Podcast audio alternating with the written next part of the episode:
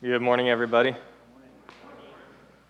We are going to continue our morning in prayer, like normal, praying for an, a, an unreached people group, for another church in our community, and then we'll continue to pray for our new pastor candidate and for this morning. So if you would join me in prayer. Father, we come to you this morning. Um, may it be a delight for us to enjoy fellowship among this body this morning as we worship together and enjoy you. Lord, we want to um, just pray over this morning that um, you would just speak clearly through me, that you would calm any nerves, and that um, your truth would be clearly proclaimed and only your truth. And that may your truth equip and edify this body of your people this morning. Lord, too, we want to lift up another church in our community. Um, this morning, praying for um, Wesley United Methodist Church, Lord, and ask that you would watch over their time this morning, that they would likewise be joining us and the multitude of other churches in this community, proclaiming your truth this morning and only your truth. Lord, we ask that you'd watch over um, Pastor Chris Yost and um, just give him your words to speak in a way that will equip and edify that body and just give him fruitful studies throughout the week, strengthen his um, pastoral ministry, his preaching ministry, strengthen his marriage and his family, Lord. And we ask that you would bring us alongside um, Wesley Methodist Church, alongside all the other churches in our community, to enjoy you together as a community and to put your name and your glory on display throughout all the things that we do. Lord, too, this morning we want to lift up the Avar people group, um, primarily in the Caucasus regions. Um, 840,000 people, Lord, and less than 0.01% Christian. God, we know that you know and that you are at work among these people. The Lord, this morning we come to you and we ask that you would break down the strongholds of the false teaching of Islam that has captivated these people for so long. Lord, we ask at the handful of Christians that exist out there that you would strengthen them and encourage them that they may not feel alone or cut off from their people and their culture, but that they would enjoy you and that they would be able to enjoy you with fellow believers among their people. Lord, we ask that you would give them access to the scripture and that you would raise up people from the surrounding areas, from neighboring countries, from the United States, and even out of this body, even possibly. Lord, that you would send out workers among the Avar people and that you would draw them to you so that you may be glorified among these people. Lord, we love you, and we ask that you would just bless this morning. It's in your name that we pray. Amen. Well, if I'm honest, I, I didn't actually think that I would make it to this week. Um, for those of you that don't know, our official due date is on Tuesday, um, but we're still here. So forgive me if there's a little bit of preparation that still needed to be done, and I feel like I'm reading a little bit more this morning. Um, but I also want to thank um, Greg Fields for his um, work the past two weeks that has gone completely unnoticed of preparing an entire sermon these past two weeks in the event that I'm not here at the last minute. Um, so thank you to Greg for that.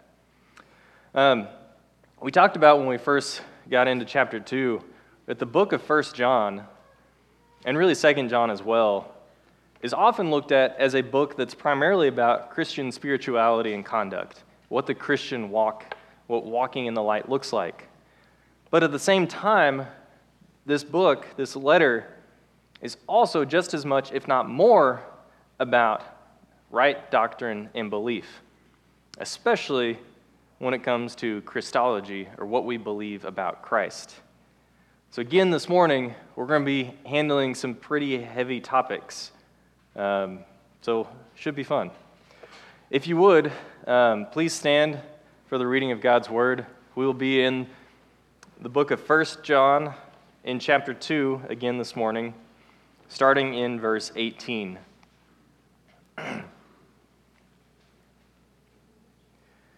Children, it is the last hour. And as you have heard that Antichrist is coming, so now many Antichrists have come.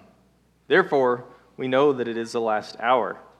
They went out from us, but they were not of us, for if they had been of us, they would have continued with us. But they went out that it might become plain that they are not all they all are not of us. But you have been anointed by the Holy One, and you have all knowledge. You all have knowledge. I write to you not because you do not know the truth, but because you know the truth, and because no lie is of the truth. Who is a liar but he who denies that Jesus is the Christ? This is the Antichrist, he who denies the Father and the Son. No one who denies the Son has the Father, and whoever confesses the Son has the Father also. Let what you have heard from the beginning abide in you. If what you heard from the beginning abides in you, then you too will abide in the Son and in the Father. And this is the promise that he made to us eternal life. I write these things to you about those who are trying to deceive you. But the anointing that you received from him abides in you, and you have no need that anyone should teach you. But his anointing teaches you about everything, and is true, and is no lie. Just as it has taught you, abide in him. This is the word of the Lord. You may be seated.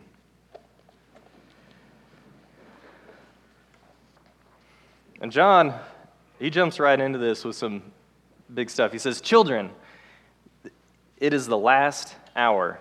As you have heard that Antichrist is coming, so now many Antichrists have come.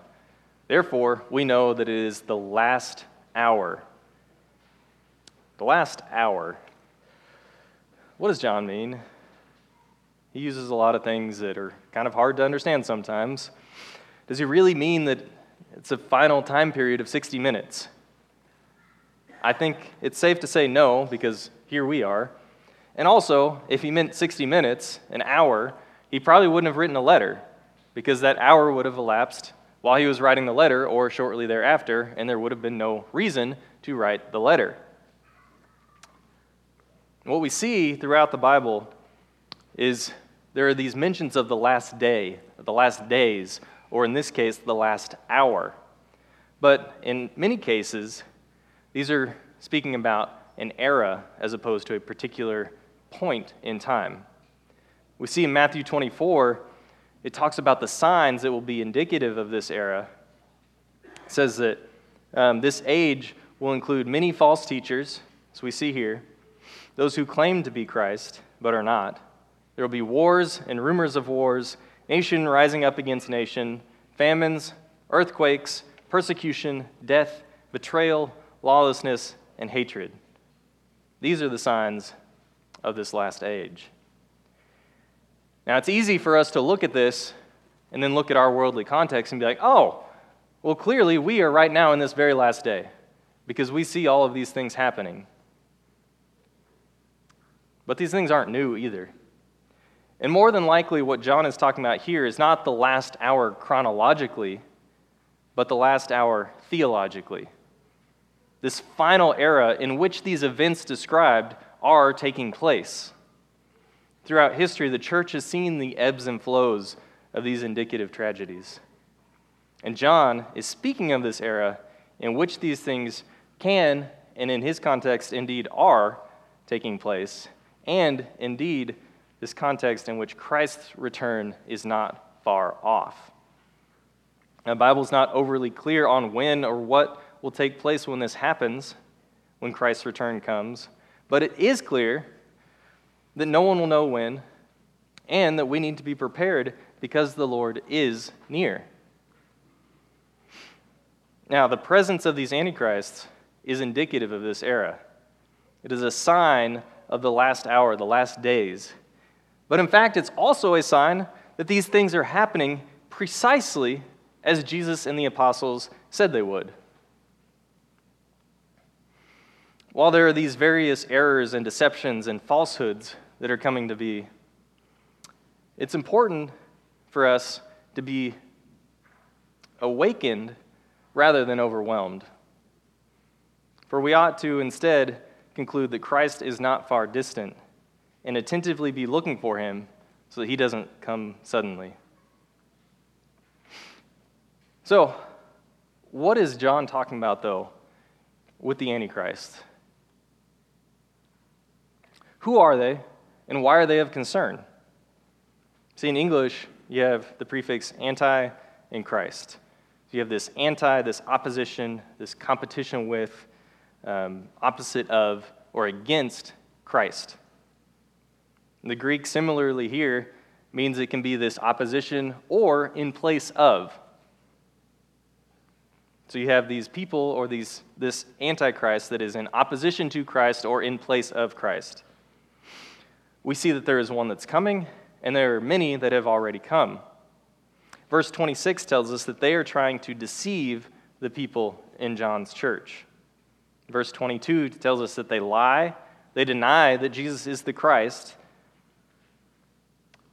he says that this is the Antichrist, he who denies the Father and the Son. Thankfully, for once, John is very clear. He says, This is the Antichrist. They deny the Father and the Son. So now we can also verify that John, in talking about the Antichrist, is talking about people. Verse 19 also tells us that they, these people who are Antichrist, went out from us. Now, if they went out, they left the church, we are likely then talking about people who are in opposition to, not in place of Christ, to kind of round out our full definition of who he's talking about here. He says, But they went, but they were not of us. For if they had been of us, they would have continued with us. But they went out that it might become plain that they all are not of us. See, their opposition to Christ led them out of the church out of fellowship among God's people. And although they were among the church at one point, they were not of the church. And this is evidenced by their leaving the church. And their departure has made it evident that they never really belonged to this fellowship. These are the people that John has been alluding to throughout this entire book so far. Clearly, now he is addressing them. They were clearly people in the congregation who had begun presenting some new teaching that was contrary to that which we've heard from the beginning. John says that over and over again the message from the beginning. Their teaching, also, we see here, involved denying that Jesus is the Christ. So, what exactly did they deny? Jesus is the Christ.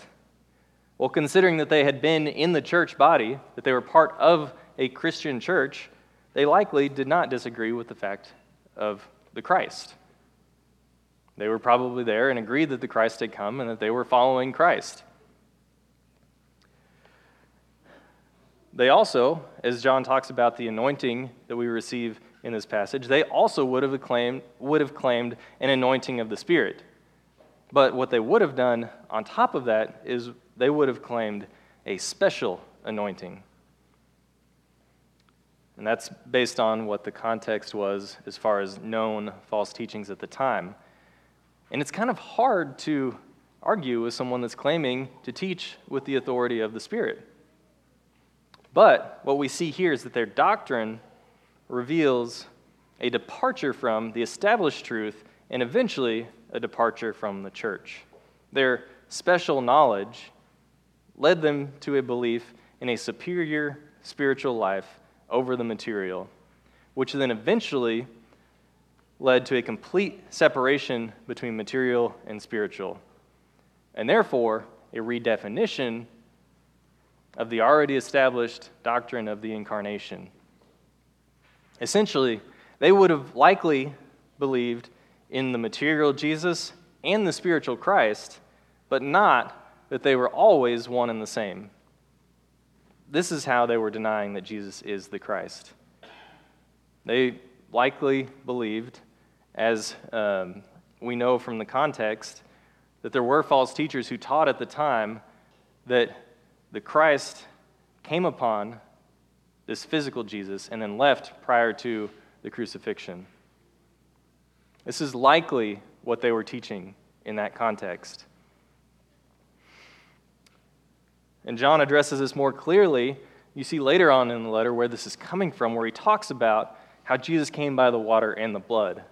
We won't get into that this morning, but all of this is based on what the letter of 1 John says. And John, in his dualistic approach, he leaves really no room for gray area when it comes to these foundational doctrines. He's saying that to deny that Jesus, the historical person, is the Christ, the Son of God, sent from the Father, is to be against him. You're either with Jesus, who is the Christ, or against him. This is made further clear in verse 23 when he says, No one who denies the Son has the Father. So he's talking about the Antichrist, Antichrist, and also this being anti Christ. It's kind of confusing. We don't really know what is being talked about with this Antichrist in its fullness.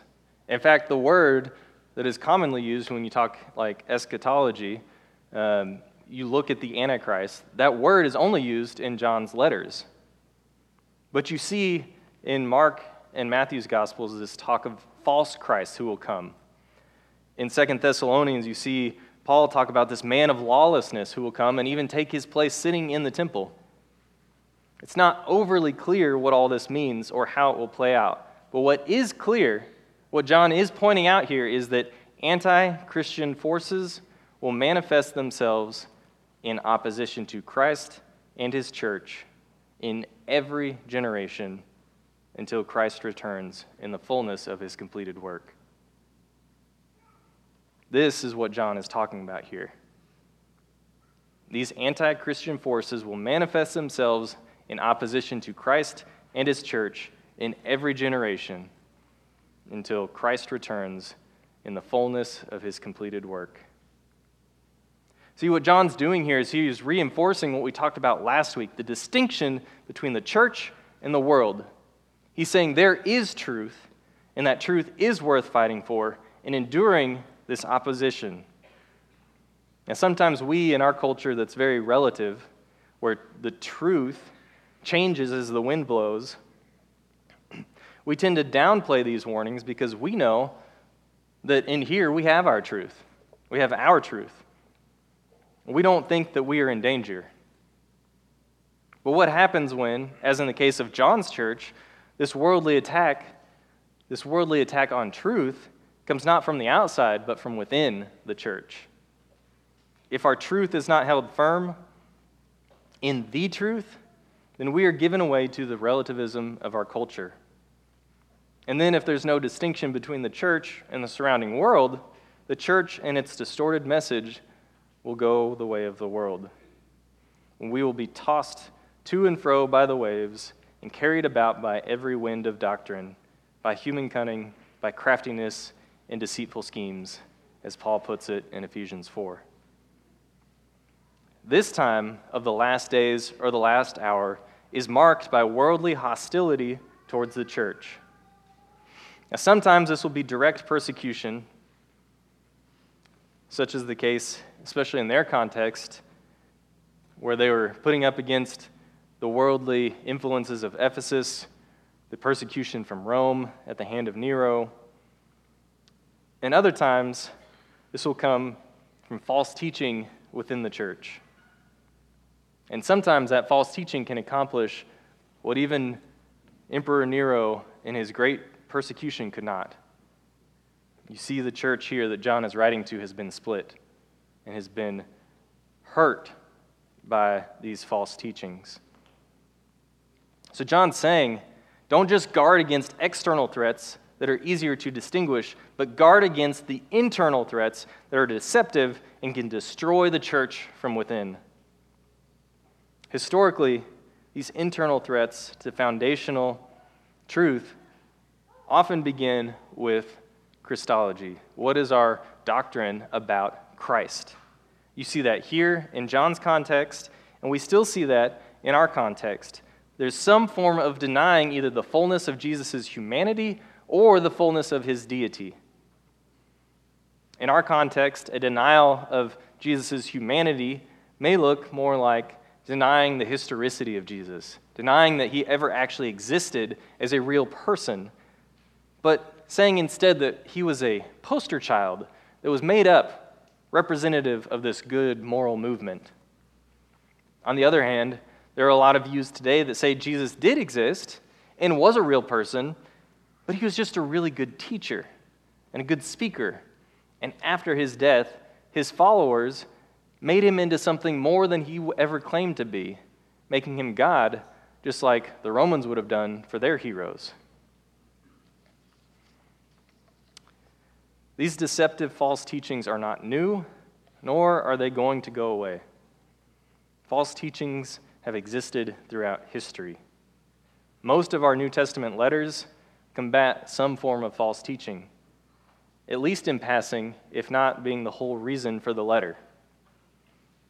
In the early church, after the apostolic era, you see these church councils. Starting in the early fourth century, you see they organized to bring all the church leaders together to clearly refute false teaching and define true doctrine, and then make it more accessible by writing that doctrine down in these early church creeds that we have. And you see the first of these councils dealt specifically with refuting false teaching about Christology, about what we believe about Christ. During the Reformation, the 16th century reformers continued to root out false teaching within the church, specifically within the Catholic Church. And today, even, we have entire religions, both new and old, and some popping up every week, it seems like, that may have began with Christian ideas, may even use the Bible, or at least claim the Bible is true and good, but then they have added more informed knowledge or special revelation, and they've established entire new religions that started with truth, but it wasn't grounded in that truth going forward. All throughout history, false teachings have been a recurring issue within the church among even those who claim to be of the church and then at one point left. And we don't know any details of who these antichrists were in John's church. We don't know their names, but I would like to think that some of them were named fun things like, you know, Bartholomew. And maybe there's probably a James or a John because that's very common. And I would like to think that at least one of them was named Doug. Maybe.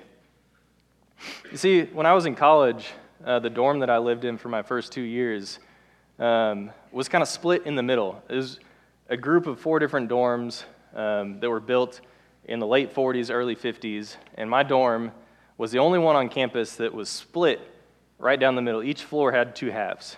Now, one half, you had the holistic living community that really was no different than any other dorm, other than it had that title. And then on the other half was the only place on campus where you could have alcohol. It was the over 21 dorm. I guess they thought it was safer to put those two together uh, than putting the alcohol allowed with the other dorms. But we shared on the ground floor a common living space, or like a open space. There was a kitchen, a bunch of couches, a TV, some video games, that sort of stuff. And there was this guy that I got to know. I didn't know him super well, but um, his name was Doug. He lived down there. Um, he spent a lot of time in that common space, and we'd play pool and he'd, you know, you walk down there in the middle of the night and he'd be up playing video games with other people. Now, Doug seemed like a, a, sim, a normal college student. Um, like many uh, people of a particular major, um, at least at my school, he didn't shower very often, and he would stay up all night playing video games instead of doing homework or sleeping. And then he would go on campus in the middle of the day. He had a backpack and just seemed like a normal guy. But we came back after Christmas break, and Doug wasn't there anymore. We tried to figure out what happened to Doug, and after a little while, we found out that during Christmas break, Doug had been caught trying to break into another dorm for somewhere to live and had been arrested. This guy was not a college student. He was a homeless man that was living in our open space in our dorm. I think at some point he had been a college student, so he knew how to look like a college student. He acted like a college student. He smelled like a college student. He slept like a college student. And we found out later that some of the upperclassmen who blamed all the freshmen for stealing their pizza out of the fridge, he also ate like a college student. It was not the freshmen. You see, Doug was not a student, but he was only revealed that he was not a student by his departure. And after that departure, we realized that some of his beliefs and his teachings were not grounded in the school, but they were his own. And his conduct also did not fully reflect because he was stealing pizza. This is what's going on in the church. It can be hard to perceive what John is talking about here. These antichrists that are in the church. So it brings up the question of how then do we, what does this say about divisions in the church? See, John in his letter is telling us that mere recognition of error, of false teaching, is not enough, but that error must be contradicted by holding fast to the truth and living it out. Valuing unity in the church is paramount. But at the same time, we ought not value unity so much that we do not properly guard the church from false teaching.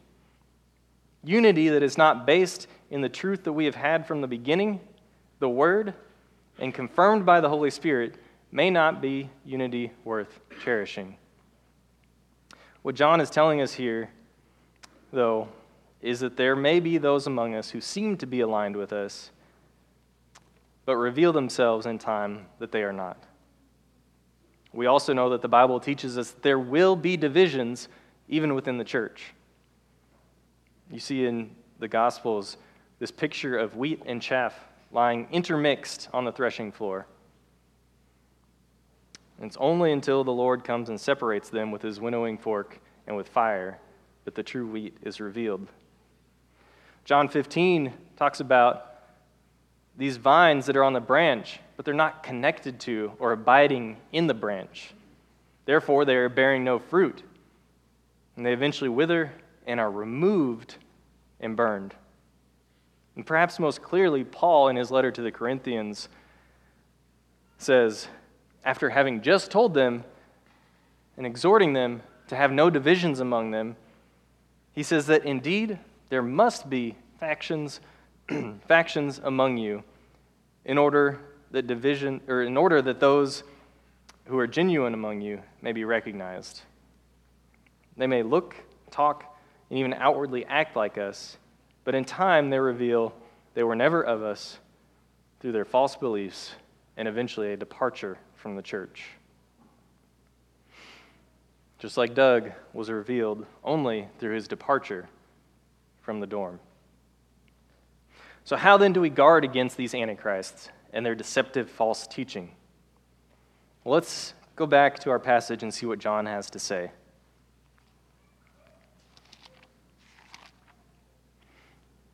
verse 20.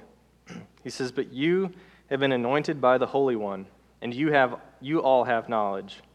I write to you not because you do not know the truth, but because you know it, and because no lie is of the truth.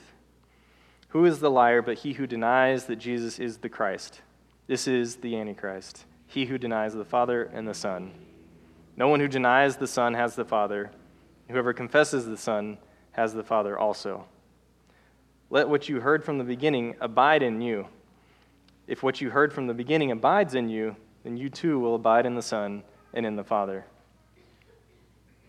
Here we see that John is creating this contrast the knowledge of the true believer and with that of the knowledge of the Antichrist. We talked a few weeks ago about how these deceivers have placed special emphasis on knowledge, particularly on their brand new and enlightened knowledge. Their new teachings originated in this new knowledge. John, in contrast to that, is continually pointing back to the knowledge that you have had from the beginning, from which their new knowledge has departed, leaving behind, as they may have said, this antiquated foundation of the church in place of this new, exciting truth that they claim to have. And in pursuit of this new and exciting truth, the deceivers are revealed as the Antichrists. They were essentially precursors to the Gnostics who came on the scene a little bit later and would formally, basically, essentially, they would idolize knowledge. Now, looking at this picture of how this played out, still, over a millennium and a half later from when John writes this, Calvin recounts this continuing issue, and he describes this allure of this new knowledge as leading not so much as to error as to complete madness. He says, Those who, in rejecting the scripture, imagine that they have some peculiar way of penetrating to God are to be deemed not so much under the influence of error as madness. For certain giddy men have lately appeared who, while they make a great display of the superiority of the Spirit, reject all the reading of the Scriptures themselves, and they deride the simplicity of those who delight in what they call the dead and deadly letter. But I wish they would tell me what spirit it is with what spirit it is whose interpretation raises them to such a sublime height that they dare despise the doctrine of the Scripture as mean and childish. If they answer that it is the Spirit of Christ, their confidence is exceedingly ridiculous, since they will, I presume, admit that the apostles and other believers in the primitive church were not illuminated by any other spirit. And none of these thereby learn to despise the Word of God, but everyone who is imbued with it with greater reverence for it. See, the Spirit does not teach us to depart from the Word, but it teaches us to have a greater reverence for the established doctrine that has been around since the beginning. We see also in our passage that John is introducing this little play on words. You have the Antichrist, Christ, and now the Greek word chrisma, which is from the same root word.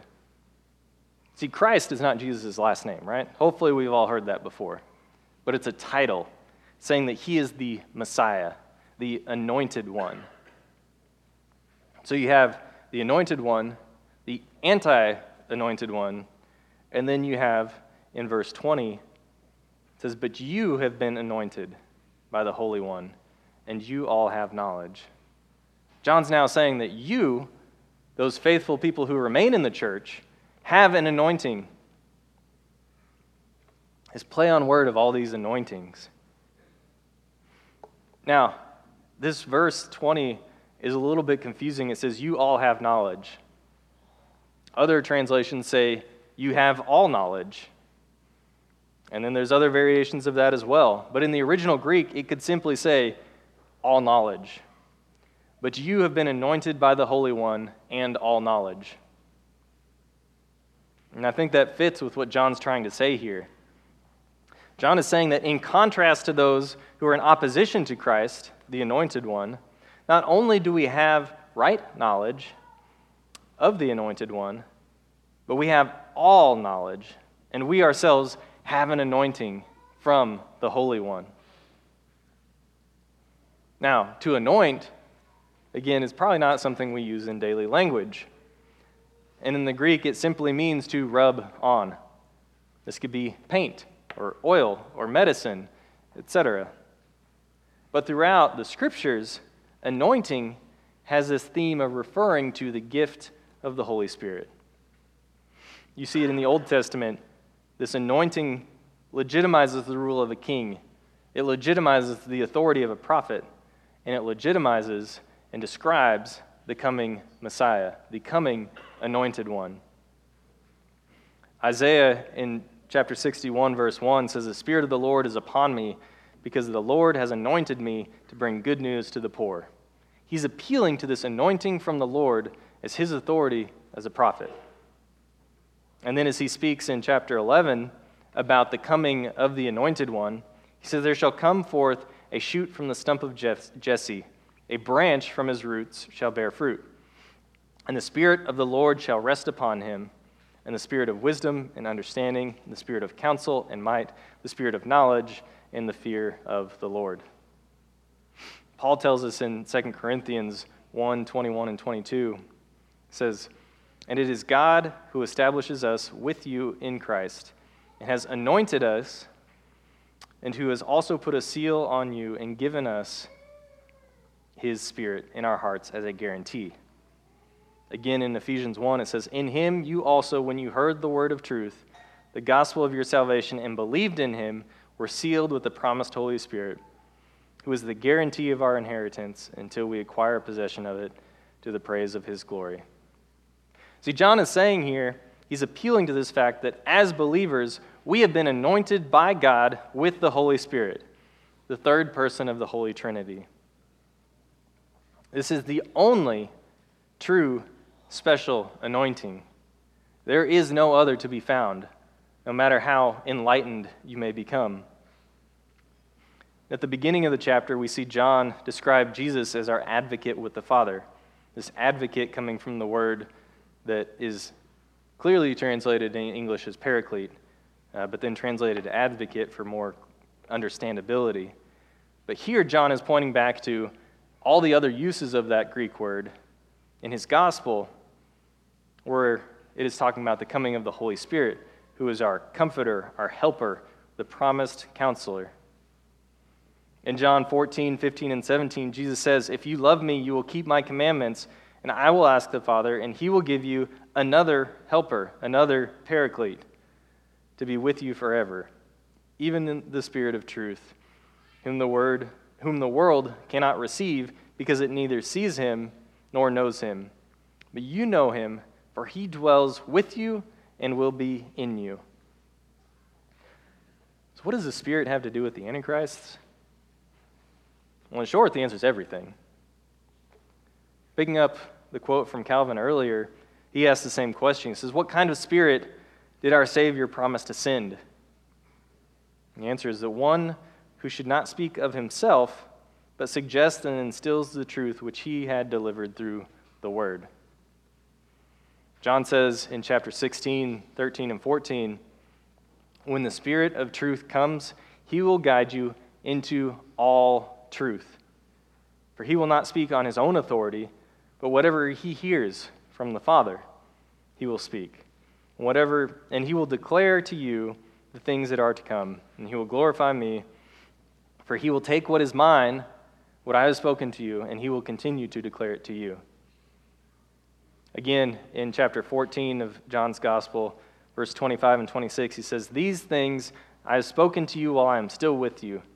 But the Helper, the Paraclete, the Holy Spirit, whom the Father will send in my name, he will teach you all things and will bring you bring to your remembrance all that I have said to you.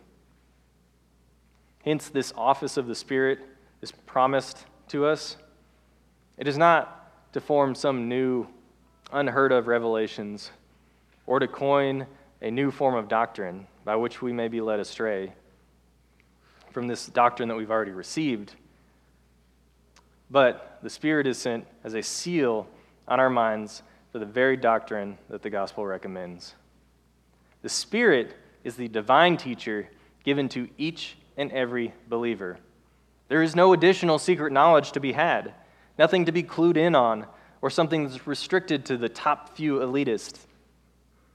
If you have God's word in your hand and God's spirit in your heart, you have everything you need to know and grow in Christ.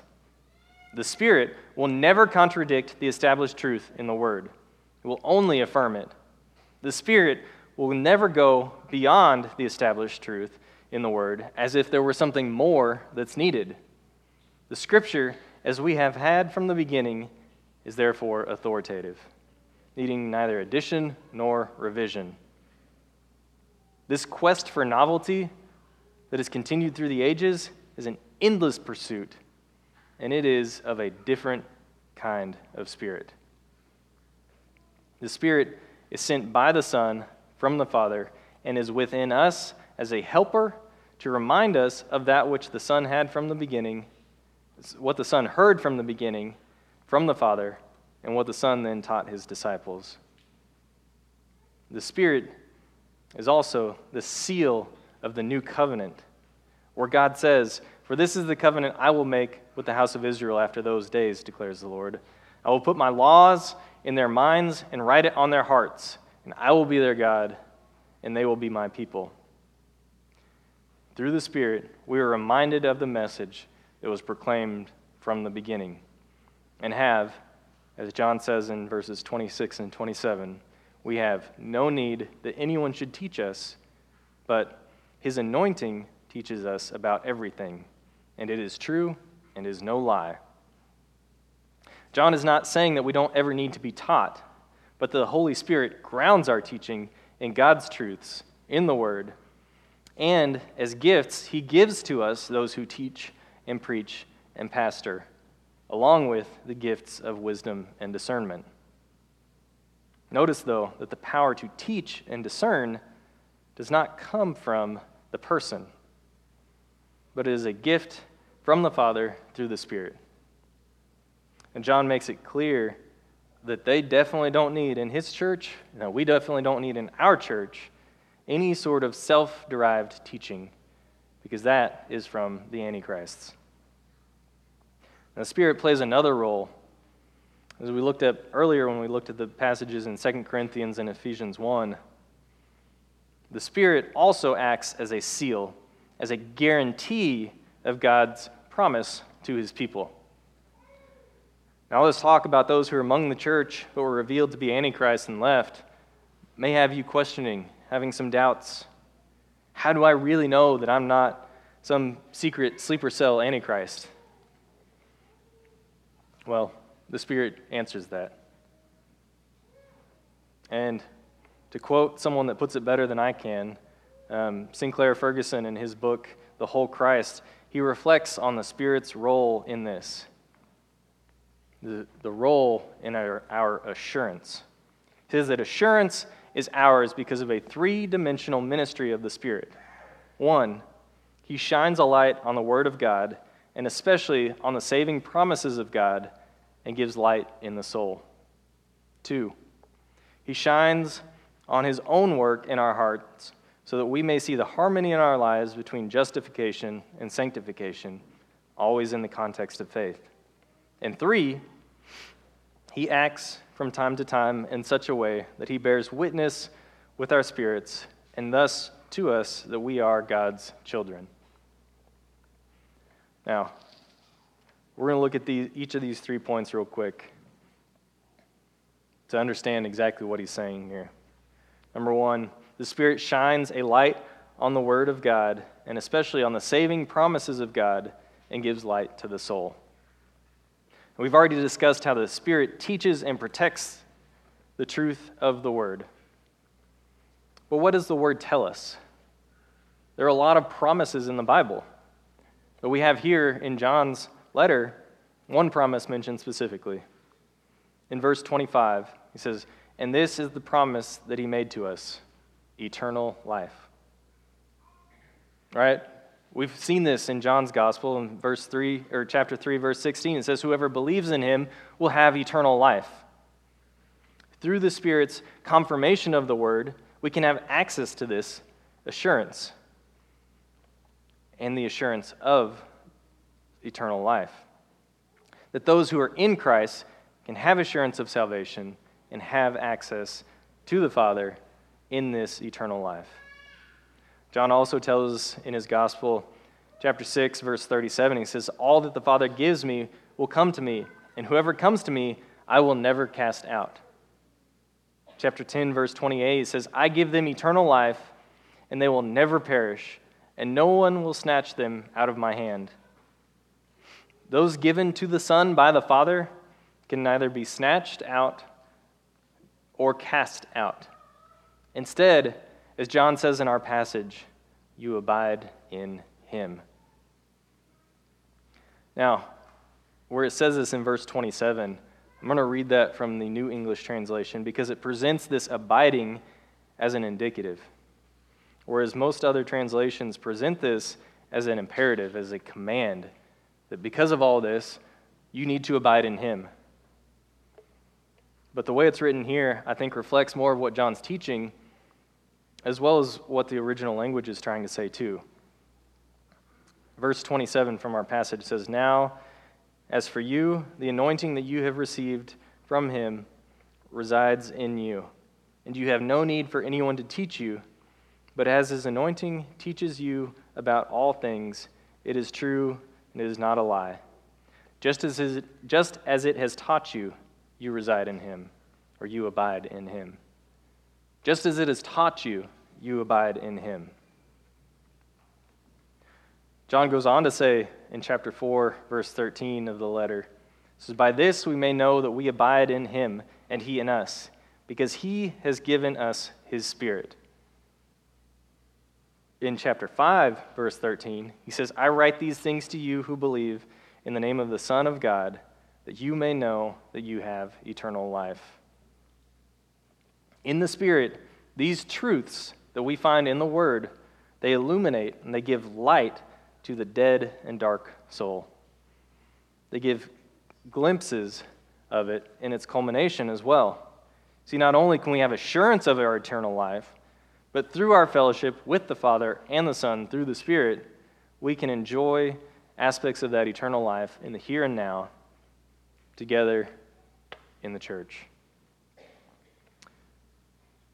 Number two, the Spirit shines on His own work in our hearts so that we may see the harmony in our lives between justification and sanctification. This is what John already talked about in chapter 2 of the letter. We discussed this assurance a couple weeks ago.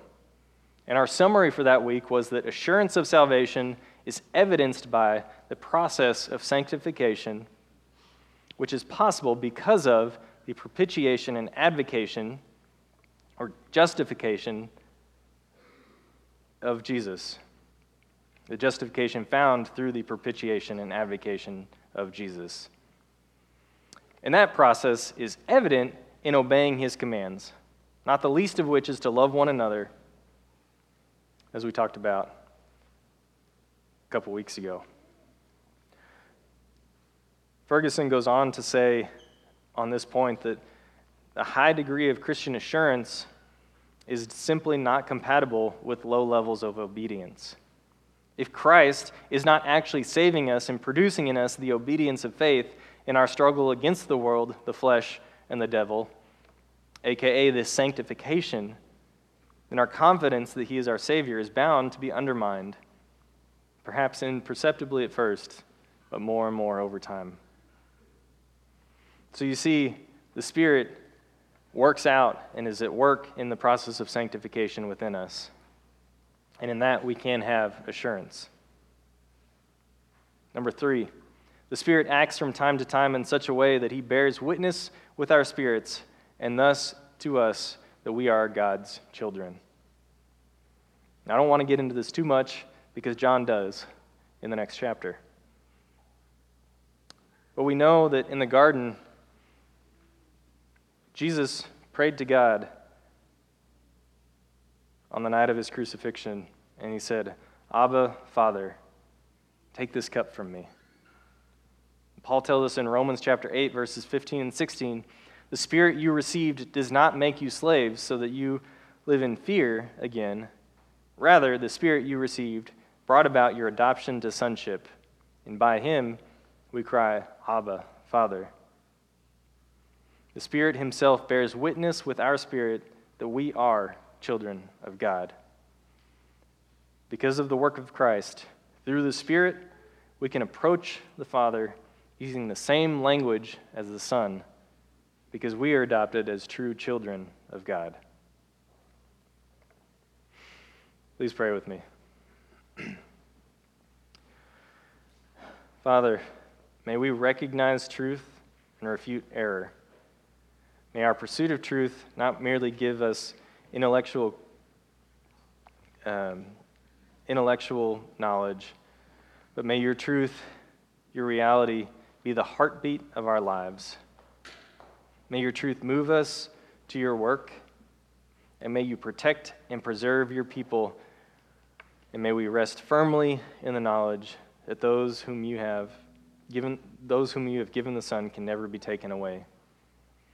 May we hope in the final culmination in eternal life that you have promised and enjoy the Spirit and the first fruits of the glory of your kingdom in the here and now. May we be realistic about the enemy and more confident in our Savior. Lord, we thank you, and it's in your name we pray. Amen.